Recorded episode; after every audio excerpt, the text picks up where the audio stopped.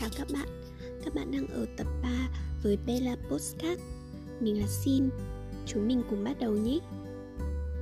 Nếu may mắn gặp được một nửa của mình Thì chắc chắn ta sẽ nhận ra trước đây mình đã cô đơn đến nhường nào. Mình đọc được câu thoại này trong một tập truyện tranh có tên là Mặt nạ thủy tinh năm 15 tuổi Và nghĩ đó là cách mà người ta miêu tả về tình yêu đặc biệt của họ. Mình ngay lập tức suy nghĩ rằng liệu sau này mình có may mắn gặp được một nửa của mình không? Liệu mình có nhận ra được người ấy không? Liệu người ấy có làm cho mình hạnh phúc đến mức nhận ra cuộc sống trước đây, cuộc sống mà mình tưởng là bình bình, đầm ấm, hóa ra lại cô đơn đến như thế? Chàng trai ấy là ai? Có biết đến sự tồn tại bé nhỏ của mình trong vũ trụ bao la này không? Càng lớn lên, càng hiểu thêm về tình yêu, mình càng trở nên tò mò về đối tượng kết hôn của mình. Bởi vì, thành thật mà nói, mình không thể tưởng tượng được việc sống chung với một người suốt đời sẽ là như thế nào. Hi dù là mình không đặt ra những tiêu chuẩn dài ba trang giấy cho người chồng lý tưởng như đứa bạn thân mà chọn một người đàn ông yêu thương mình hết mực, nhưng mình vẫn không thể nghĩ đến việc ở cùng với một người mà chưa kể đến cả gia đình của anh ấy, từ năm này qua năm khác sẽ ra sao? Mình thành thật, chưa bao giờ cảm thấy ai trong số các bạn mình có thể trở thành chồng của mình, thành cha của con mình, hay thậm chí là người yêu trong tương lai. Có những lúc, mình cũng hoài nghi bản thân, rằng liệu có ai trên cuộc đời hay thế giới này cần mình không? Cũng có lần mình ước mình có khả năng du hành thời gian, đi thẳng đến buổi sáng sau lễ cưới, chỉ để nhìn trộm chồng mình một cái, chỉ để biết rằng mình cuối cùng cũng tìm được một ai đó cho riêng mình. Rồi mình sẽ viết cho phiên bản quá khứ của mình một vài lời nhắn từ tương lai. Trước khi quay ngược lại với hiện tại và uống một viên thuốc cho quên đi trí nhớ về chuyến du hành thời gian này, để mình vẫn tiếp tục gặp được chàng trai ấy một cách tự nhiên nhất tất cả những mơ mộng này chỉ để thỏa mãn sự tò mò cá nhân và làm dịu đi cảm giác buồn chồn của mình. Cô gái đã từng vô cùng vô cùng tò mò về người bạn đời trong tương lai của bản thân. Ấy thế mà ở thời điểm hiện tại, mình đã yêu một chàng trai được 6 năm và vẫn đang cùng anh sánh bước. Thậm chí là chúng mình còn dự định về chung một nhà, thật không thể tin được. Nhiều người nói rằng những năm đầu kết hôn là những năm khó khăn và vui vẻ nhất nó khó vì bạn vừa bắt đầu một cuộc sống với một người khác và có rất nhiều điều mới cả hai phải cùng học để thích ứng. Nó cũng vui vì bạn vừa bắt đầu một cuộc sống gia đình nhỏ với một người bạn hết lòng thương yêu. Trong một mối quan hệ mọi chuyện đều có thể xảy ra. Mình không thể biết chắc được 10 năm, 20 năm nữa chúng mình sẽ như thế nào Nhưng ít nhất ở hiện tại, mình vẫn đang rất hạnh phúc với lựa chọn của mình mình luôn mơ về một cuộc sống gia đình mà khi tỉnh dậy bên cạnh là chồng mình đang say giấc. Mình sẽ hôn anh một cái thật nhẹ, rồi gọi anh dậy với bữa sáng đã ngon lành trên bàn ăn. Sẽ luôn vui vẻ và thấu hiểu, có một chút hờn dỗi, tranh luận, một chút chia sẻ, lắng nghe. Nếu có một điều duy nhất trong quá khứ là mình hối tiếc, thì có lẽ mình sẽ chọn làm điều này. Đó là nói không với những mối quan hệ mà mình biết chắc chắn sẽ không có tương lai một cách dứt khoát. Khi còn trẻ, bản thân mình từng rất kém trong khoản từ chối người khác và cũng vì thế không làm rõ mối quan hệ nào chỉ là bạn bè và mối quan hệ nào là trên mức bạn bè.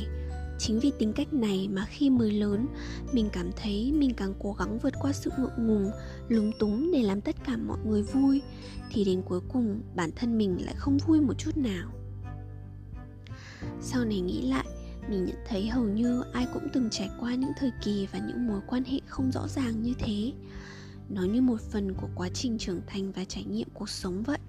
Cũng may là những mối quan hệ này mình không dùng rằng quá lâu vì không công bằng cho bản thân mình và cho cả người khác. Chọn lựa được chắc chắn từ ban đầu sẽ tốt hơn cho cả hai người con trai thanh mai trúc mã cũng là người đầu tiên là mình hiểu ra được điều đó, chính là người yêu của mình bây giờ. Ui, tự nhiên muốn gọi anh là hôn phu quá đi mất. Mình vốn không thích tính cách dĩ hòa vi quý của mình, nên anh chính là lý do để mình quyết đoán dứt khoát và hiểu giá trị của việc từ chối, hay trao hy vọng cho người mình không yêu. Mình chỉ cần anh là đủ đối với mình, trước đây mình vẫn nghĩ là mình sẽ yêu một ai đó trẻ con. Cuộc sống tình yêu sẽ luôn màu hồng. Anh sẽ chiều chuộng tất cả những gì mình yêu cầu.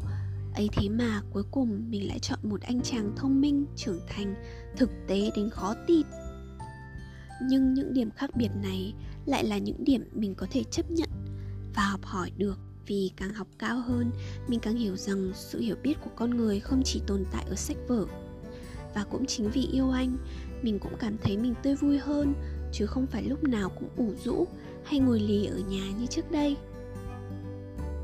Mình và anh dù khác nhau về tính cách cá nhân, sở thích đặc biệt hay thậm chí cả thói quen, khẩu vị, nhưng lại cùng nhau chia sẻ để có sự đồng điệu ở điểm cốt lõi. Ví dụ như là nền tảng đạo đức, kế hoạch tương lai, quan niệm về gia đình, định hướng giáo dục con cái để cho cuộc sống nhiều màu sắc hơn và bổ trợ tốt hơn cho nhau. Mình là một cô gái rất hay để ý tiểu tiết và chàng trai của mình là mình đổ gục bởi những hành động cử chỉ quan tâm, tinh tế, ngập tràn tình yêu. Những thứ này thật sự rất nhỏ và chỉ có hai người mới có thể cảm nhận được một cách trừu tượng và vô thức. Nhưng cũng chính vì thế, nó lại in dấu vào tư tưởng của mình nhiều hơn bất kỳ những thứ lớn lao nào khác lần hẹn hò với anh mà có bố mình, anh không ngần ngại thể hiện tình cảm. Đi từ vỉa hè bên này sang bên kia để nắm tay mình, nâng niu hết sức có thể, dẫn mình sang đường an toàn trước con mắt của bố. Lúc đó mình đã có mộng tưởng sẽ được làm vợ của chàng trai này. Nắm tay anh đi khắp thế gian. Mình cũng không thể lý giải tại sao một hành động nhỏ như vậy lại có ý nghĩa về niềm tin lớn như thế đối với mình hôn nhân tốt không thể tồn tại nếu không có tình yêu, nhưng chỉ có tình yêu thôi thì chưa đủ để có một cuộc hôn nhân tốt. Yêu là một trạng thái cảm xúc. Nó chắc chắn sẽ thay đổi khi nhiều, khi ít, khi tồn tại, khi không tồn tại, khi ở trạng thái này, khi lại ở trong trạng thái khác. Khi đó, những thứ ngoài tình yêu sẽ giữ chúng ta ở lại bên nhau lâu hơn, là tình yêu đơn thuần chúng ta phải quyết định đâu là điều ta có thể chấp nhận và không thể chấp nhận được của đối phương. Đối với nhiều người, ngoài tình yêu cần phải cộng thêm tiền bạc, thêm nhà cửa, thêm hình thức. Đối với những người khác, ngoài tình yêu lại cần phải cộng thêm sự đồng điệu về tâm hồn, tri thức, thủy chung và tôn trọng lẫn nhau. Những điểm cộng thêm này hoàn toàn là do ta tự quyết định. Hai người có hoàn cảnh trưởng thành quá khác biệt, không phải không thể lấy nhau mà khi sống với nhau rồi, chắc chắn sẽ gặp nhiều điều va vấp hơn những người có xuất phát điểm tương đồng. Nhưng tất nhiên, chỉ nhìn vào quá khứ mà đánh giá con người hiện tại thì lại quá cứng nhắc. Bởi vậy, điểm quan trọng ở đây là ta cần phải tập quan sát, suy nghĩ và đánh giá rõ bản chất của từng người.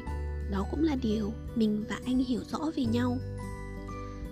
Thành thật mà nói, có những giai đoạn mình cảm thấy thoải mái với cuộc sống một mình, đến mức mình từng nghĩ chẳng cần phải có thêm một ai đó thì mới hạnh phúc. Nhưng đến khi mình chính thức hẹn hò với anh người yêu hiện tại, mình cảm thấy mọi chuyện đều khác biệt, hệt như bầu trời và thung lũng vậy. Không phải cặp đôi nào cũng giống nhau, mối quan hệ của bạn có thể hoàn toàn khác so với người khác. Bạn có thể hay đi cùng người ấy hoặc thường xuyên đi riêng lẻ bóng. Bạn có thể không giấu người ấy một điều gì hoặc vẫn thích giữ bí mật cho riêng mình hai bạn có thể thích phụ thuộc vào nhau hoặc thích độc lập tách rời nhau. Những điều này không nói lên gì hết, nhưng sự gắn kết về tình cảm và ý chí, dù là vô hình hay vô thức, nhất thiết cần phải tồn tại, như của chúng mình vậy.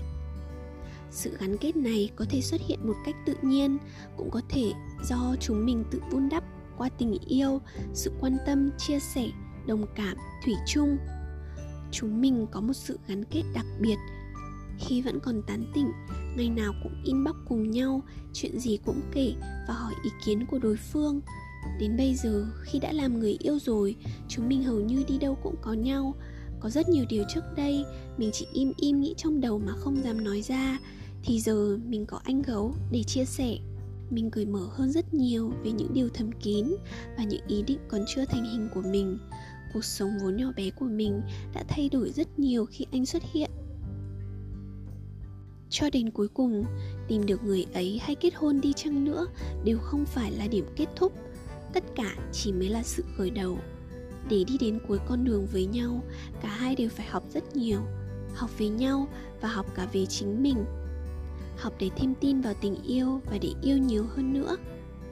Mong cho những ai chưa yêu sớm tìm được người mình yêu, những ai đang yêu và sẽ ở mãi bên người yêu và những ai đã yêu sẽ tìm về được tình yêu mới cảm ơn các bạn đã lắng nghe. Xin chào và hẹn gặp lại.